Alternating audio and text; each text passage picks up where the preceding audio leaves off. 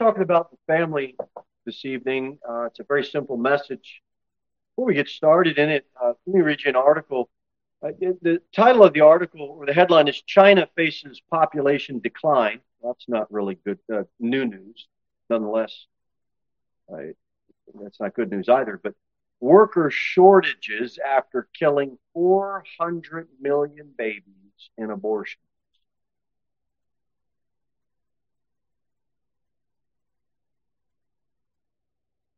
Satan is at work.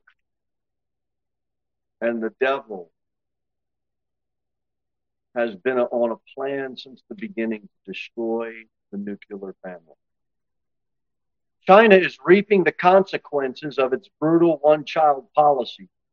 After killing approximately 400 million unborn babies in abortions, the Asian nation is now dealing with a new problem a shrinking population.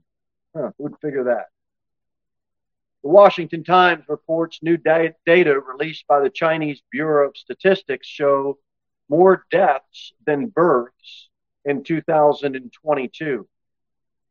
You know, when COVID 19 hit, you know what you saw on the screen every time you turned on a screen? The death count. How come we don't see that every day? How come they don't flash that over the screens every day? Because they hate the family, that's why. Ungodly nations hate godly families. And ungodly leaders hate godly leaders. That's the way it's always going to be. It's not going to change. After 9.56 million births and 10.41 million deaths last year, there are approximately 850,000 fewer people in China, according to the data. Uh, that, that's almost a million people. China still has the largest population in the world at 1.4 billion, but its shrinking numbers are causing problems. Companies are struggling with worker shortages. Men cannot find wives due to sex selection abortions and aging. Childless couples wonder who will care for them in their old age. You start messing with God's plan and you start messing with the family, your population is going to break down. Exactly what China's seeing. And if you think it hasn't moved to the United States, it has. It's all over. Our job as Christians is to understand just how important the family is. Now, let me qualify that because there are some who elevate the family above God, who elevate the family above God's institution, the church. That is a biblical unbalance. God, yes, He created the family first, but He has a New Testament church where that family needs to be a part of and plugged into. But God's family, the way that He set it up, the nuclear family, the scriptural family, whatever term you want to use, it is being systematically broken down.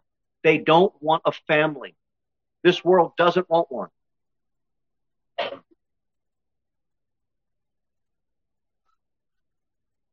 If we're not careful, mothers and fathers and grandmothers and grandfathers, we will think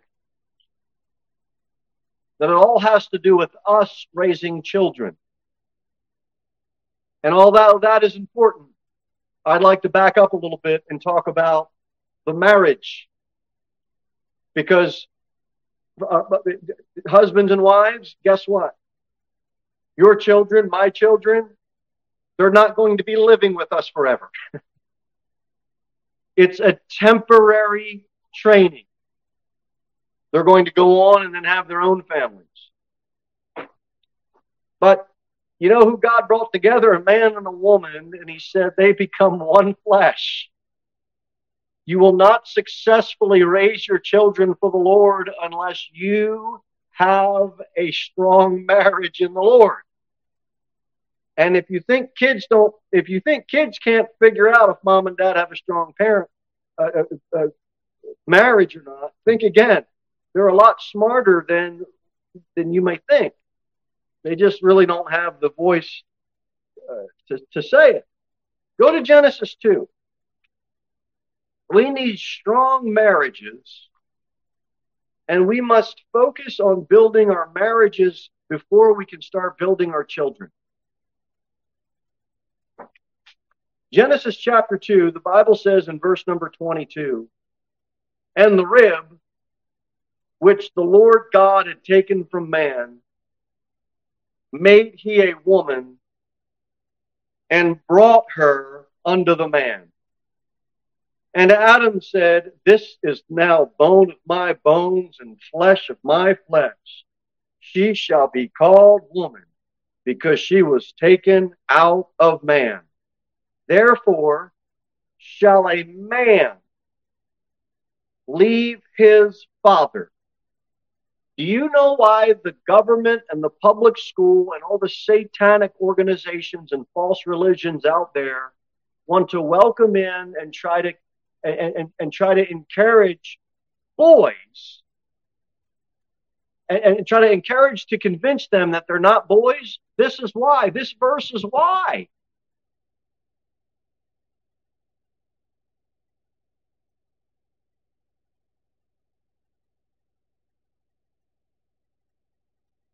A boy must become a man. And a man leaves his father and his mother. And, and he cleaves and shall cleave unto his wife, and they shall be one flesh. That's the doctrine of biblical marriage from the Holy Scriptures.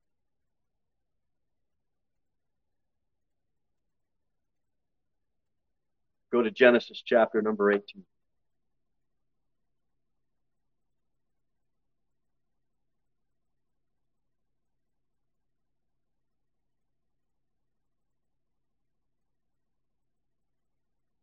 False religion is the problem. I'm thinking of three churches right off the top of my head, right in our town. You may know more, and I'm sure there are more. The old time religion causes us to love everybody, except we don't we don't redefine biblical love. And biblical love says if you redefine the marriage between one man and one woman, biblical love says, I love you, but you're wrong.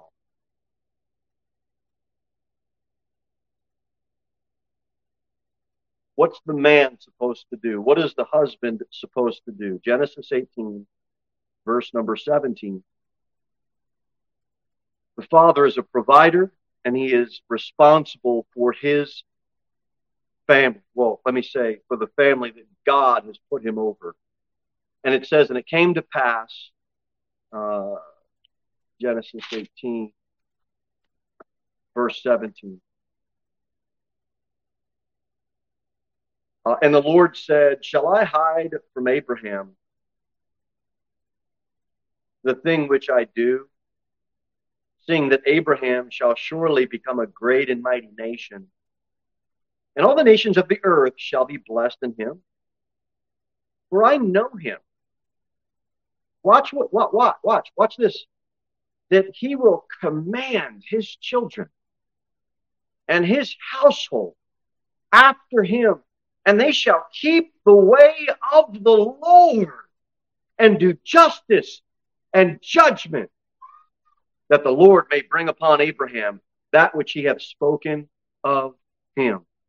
This is not this is not a harsh father. This is this is a father that commands his house. And he says, children, this is what I am commanding you to do.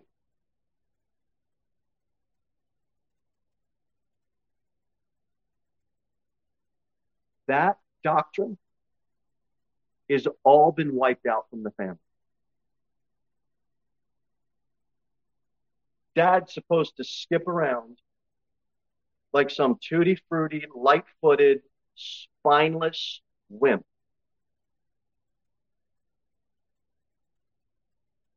That's not what the Bible says. The Bible says Abraham commanded his family. And he said, This is what we're doing. Not in a mean way, not in a harsh way, not in a condescending way. Biblically, he commanded them. And the Bible says to do justice and judgment. We need to get back to that. Go to Deuteronomy chapter 6. Deuteronomy chapter number 6.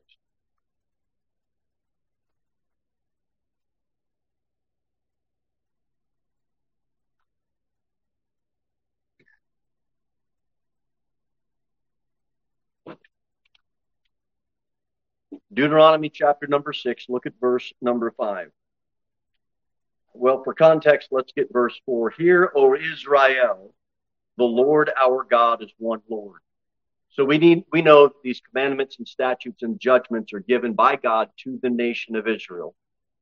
So we understand that doctrinally. We're going to try to get some practical help for from this uh, verse for us. Here's what it says. And thou shalt love the Lord thy God with all thine heart and with all thy soul and with all thy might. You know what they're trying to take out of the family? That. Don't love God. Love us. We'll take care of you. We'll provide you free this, free that, free everything. Trust us. Love us. Give your heart to us.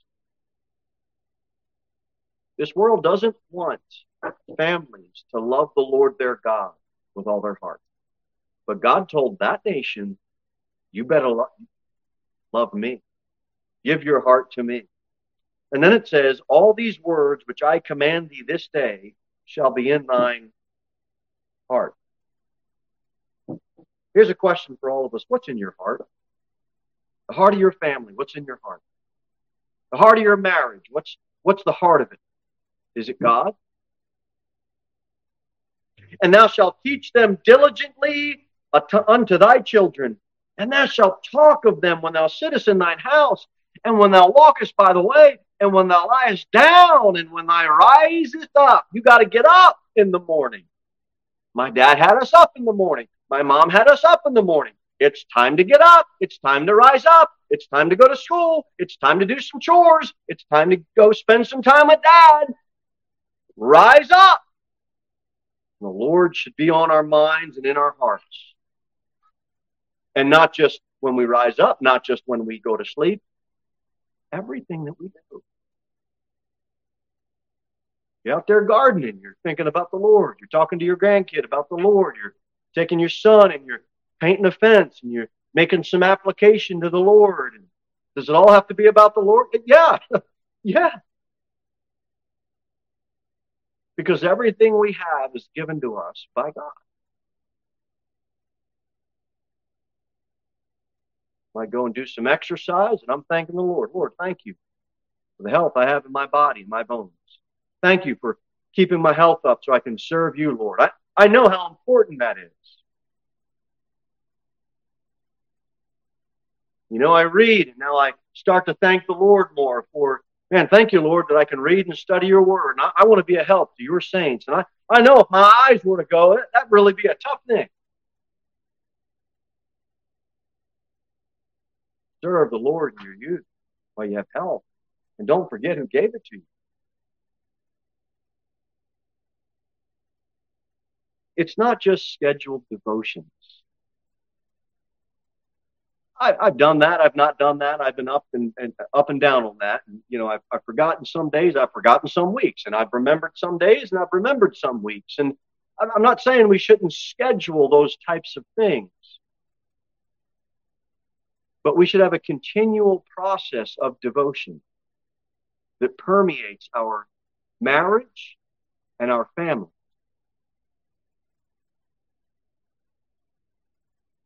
People say, is it quality or quantity? Well, I don't believe in quantity of time. I just believe in quality of time. What if, what if it's quantity, what if it's more quantity of quality?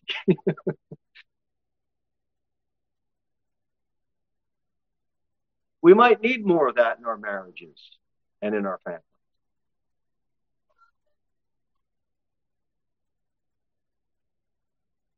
We were, Brother Kelly and I were briefly speaking about this earlier.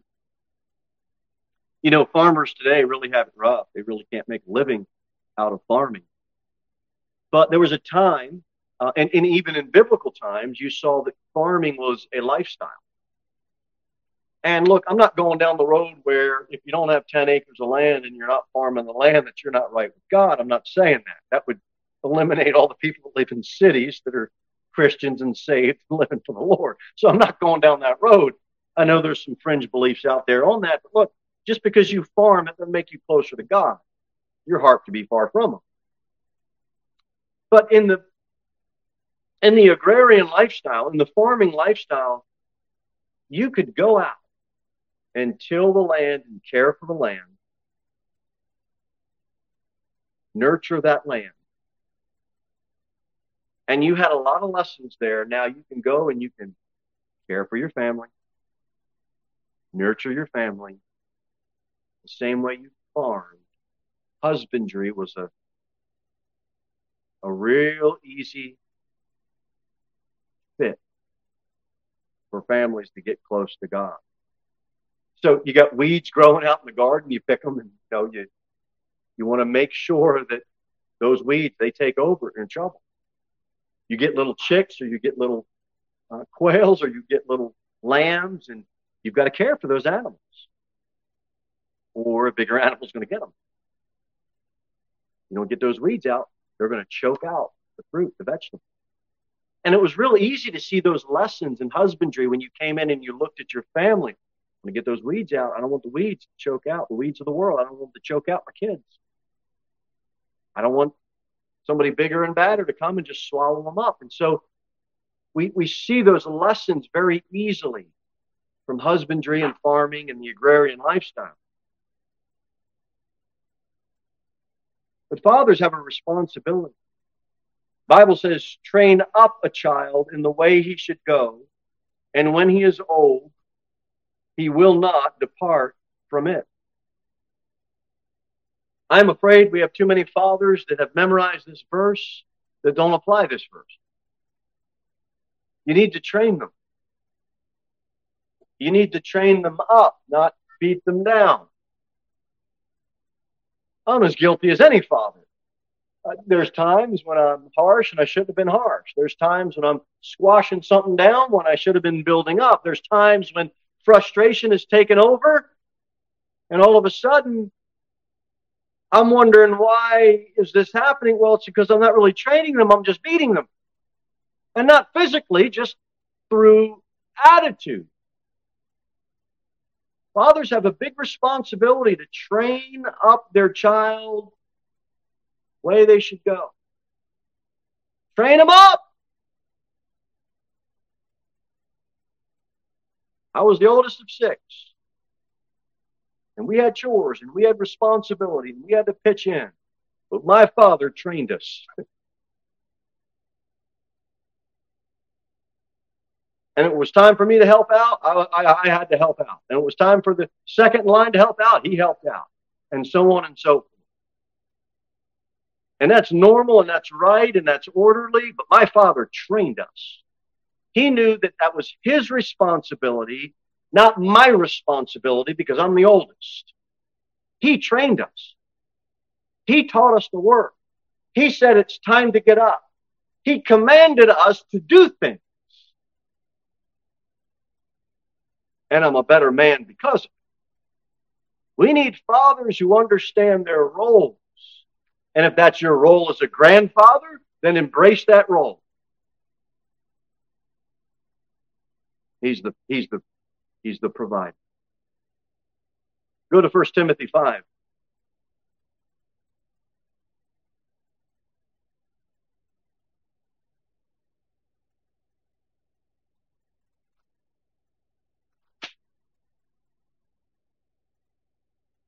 First Timothy 5, verse Number eight. But if any provide not for his own house, and specially for those of his own house, he hath denied the faith and is worse than an infidel.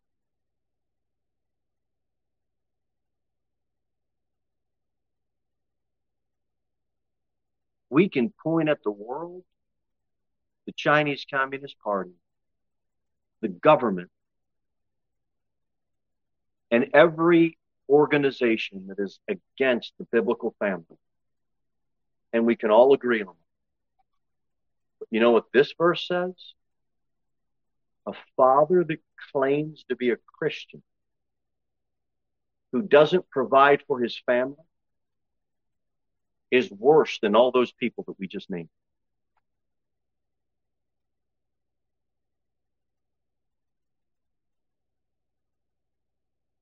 As a father, I have a responsibility.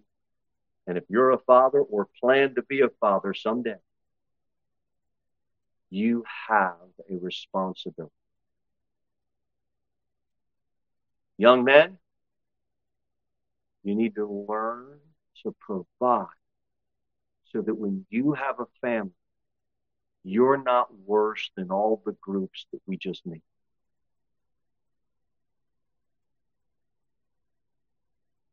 Now, let me give you a personal word of testimony. Most of my problem hasn't been providing financially because most fathers will go to work and earn enough money to buy milk and bread and food, and cheese, and we're not getting it from the government. Okay? That provision needs to be there. But you know my problem's been in the past? Not the financial support, the emotional support.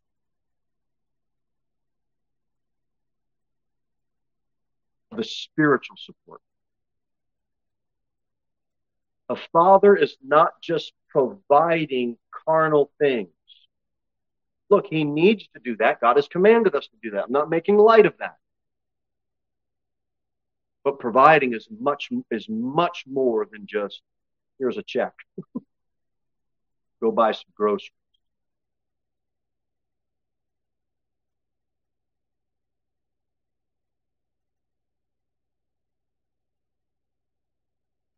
Why is that important? Go to 1 Samuel.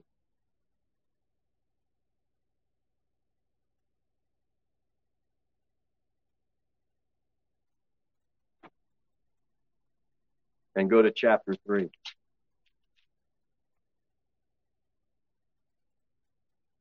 First Samuel chapter number 3, look at verse number 11.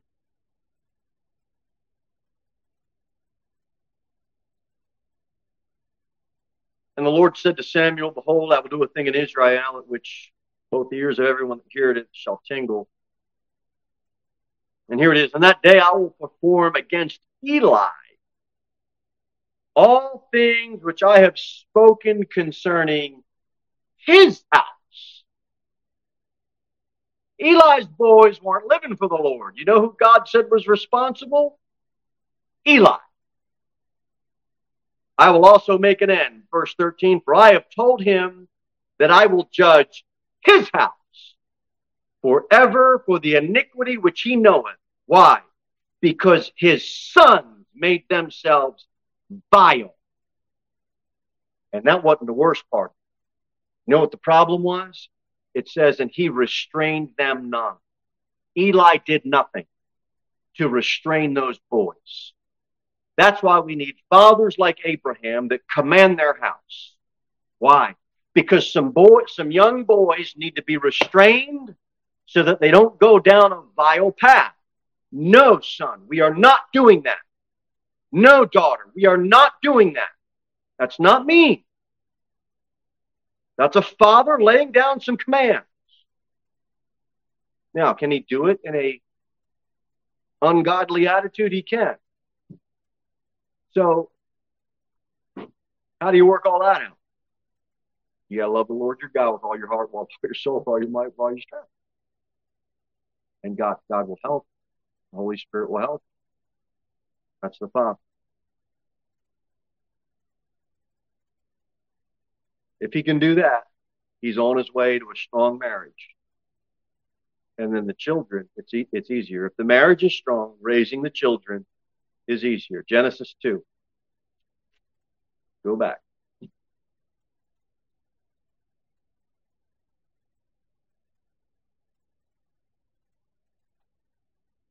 Then there's mom. We'll look at her responsibility. And we can't say enough nowadays that it's a man and a woman, a husband and a wife, a male and a female, one man, one woman joined together. They're one flesh for life. That's God's ideal plan. And in verse number 18 of Genesis chapter 2, and the Lord God said, It is not good that the man should be alone. I will make him and help me for him. Now that's pretty easy to understand. Men need help. So let me testify. I know that preachers shouldn't talk about their wives because, you know, embarrassing to them. You know, preacher's wife gets nervous because some of what the preacher's going to say. Men need help. They don't listen. Told to put my work gloves on to go out and work with the wood. I don't put my gloves on. Don't want to listen. I'm stubborn. You know what happens when you work with wood and you don't have your gloves on? What happens? What happens? It splinters. They get stuck in your hand, your finger. And a little splinter will cause more discomfort than someone taking a two by four and just hitting you on the shoulder. I had four of them. And I had four of them because I wouldn't take the help that was provided. Men, quit being stubborn. Put your work gloves on. Take the help.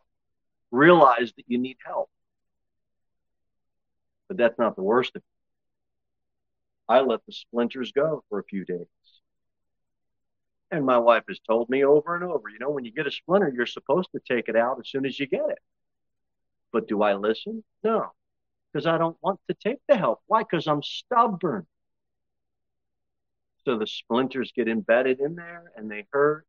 And by the time that your thumb is throbbing, you can't get it out. You go over and you go, you run to your wife. I need some help.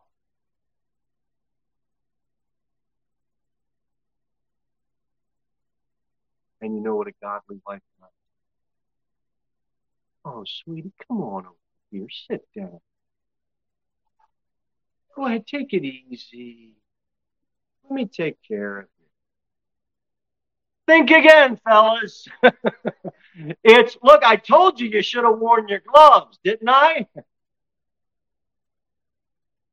yes, dear.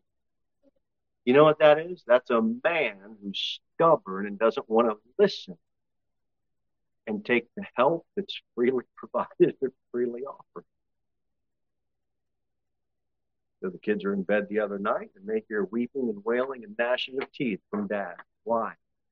Because I had a splinter so deep in my thumb. And my wife had that needle and she stuck it in, and I thought it went all the way through my thumb. And the kids couldn't help but want to come downstairs and just get in on that. Now, you tell me God didn't have this marriage thing figured out. Guys are dumb. They're dumb. Young young people, you're laughing. I'm telling you, he, when you get older, you look at him and you think he's strong and muscular and he's going to do everything for you. He's dumb. He's dumb. He needs some help. He needs some serious help. He thinks he's being a man by not listening to everybody, but he's actually showing how stupid he is. God created woman to help the man out. And we should we should take that help. She is the nurturer, she is the guider, some men say, well, I'll do the working and the woman will do the house. Oh, I'll go out and work, woman do all the housework. And no, no, no, no, no. She's your, God said she's your helper. That's a team effort. Marriage is a team effort. It's not you do your thing, I'll do mine thing. There's roles, but those roles fall under the umbrella of we are a team and we build a strong team with the Lord as our command. Go to Proverbs 21. It's a big problem. Proverbs 21. Proverbs 21. You young people, you pay attention. Proverbs 21, verse number 9. Bible you see all these big houses nowadays? You want to wonder why they're so big? Read Proverbs 21. Watch what it says. Proverbs, Proverbs 21, verse number 9. It is better to dwell in a corner of the housetop than with a brawling woman in a wide house. Oh man, what a big house you got. What you built your house so big? It's only you and your wife. Yeah, that's why I bought it. That's why I built it that big. Get away from her. If she's in this room, I'm going all the way down yonder in that room. What you get in the roofing business for, Joe? Well, you ever have to talk to my wife all day? Look, I'm making fun to prove a point. You know what God said? A man would rather live in a mansion as wide as can be than have to deal with a brawling woman.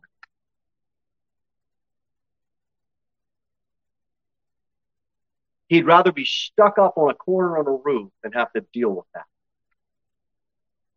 And look, as much as much as men can be stubborn and not take the help that a godly wife wants to offer, women equally, you need to pay attention. You can wear him out or he won't want to be around you. He will make he will make an excuse in his head that isn't sinful. He'll just say, you know what? I'm just going to start building onto my house. I'm just going to start trying to fix a patch up on the roof. We need to be careful. A strong marriage builds strong families.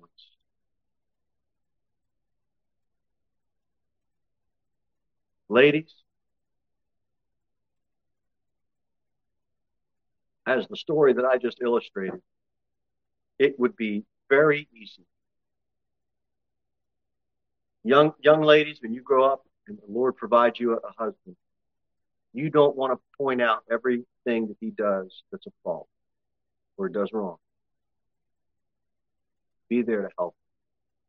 Be there to help. And when he does something silly, be there to help. That will build a strong marriage. And the children will see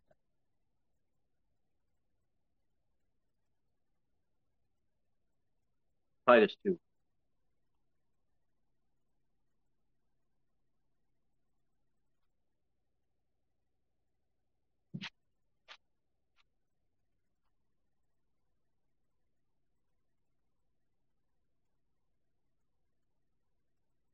People have asked, and they don't ask this to be rude. They don't get asked so much anymore. But does your wife work? Nah, she just sits around the house and eats bonbons all day. Like raising kids isn't work, hard work.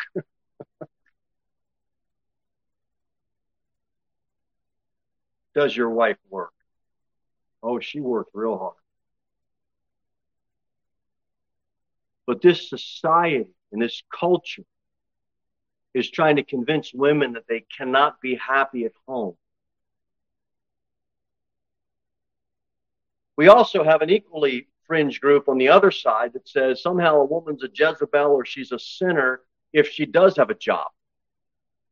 So let's try to meet this out. Let's try to see, let's see if we can get some help on this. But the family has been attacked because they're trying to redefine the woman's role or the mom's role. Titus chapter 2, verse number 3. Let's look what it says. Uh, uh, the aged women likewise, that they be in behavior as becometh holiness.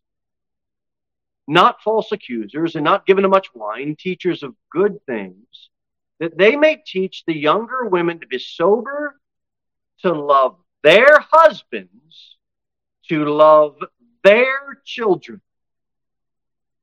If you're older than another woman, then you're the aged woman. If you're 25 and you have some teenage girls that are 15, then you're the aged one at that, at, at, at, in that situation. So what do you do?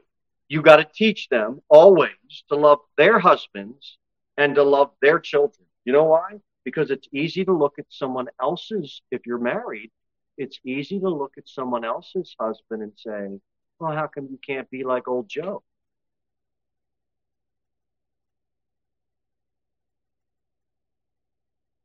It's easy to look at someone else's kids and say, well, how come you don't behave like such and such kids? Well, maybe if you would quit nagging me, they would.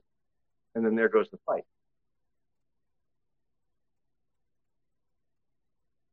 Ladies, here's what you need to do.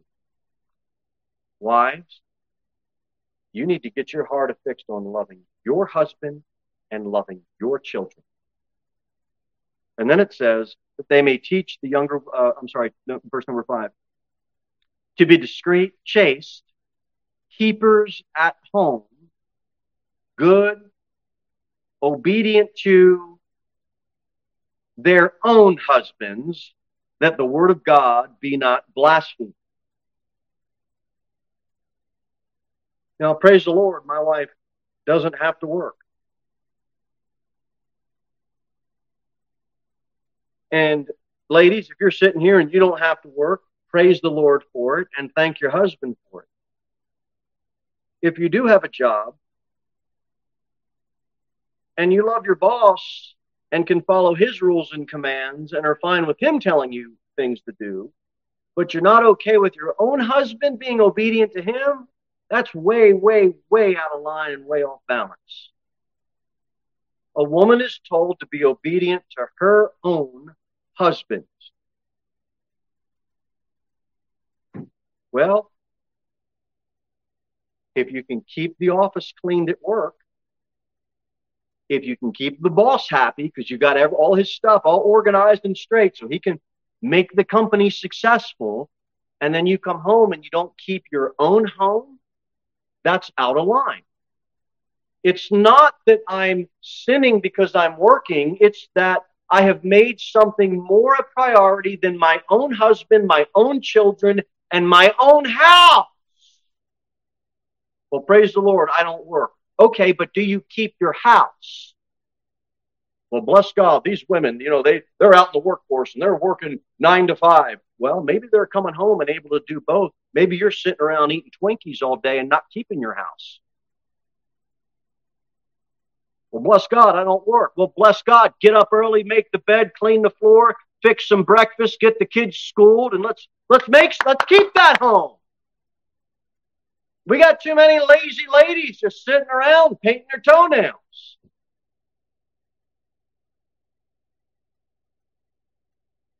Keep your home.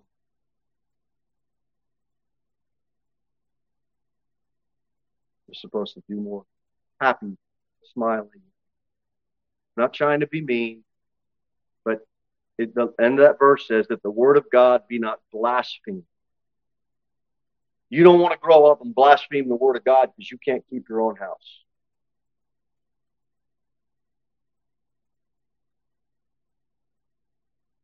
The Proverbs 31 woman is not thinking of her career first. The Proverbs 31 woman is thinking of her family first. She's not trying to keep up with the Joneses and keep up with the neighbors and make more money than them. No, she is she is concerned about caring for her family. And if a woman has to work, her job should be secondary to her first priority, which is keeping her own home, being obedient to her own husband, and raising her own children. I can't find anywhere in the Bible where it forbids a woman to work or tells her that she's a sinner and outside of the will of God because she does work. There are many women who do not work and neglect their children. It works both ways. So find a biblical balance. We've chosen to not, I'm thankful. My wife doesn't have to work. I don't want her to work. She, she's got plenty of work plenty of work. Believe me, she works hard.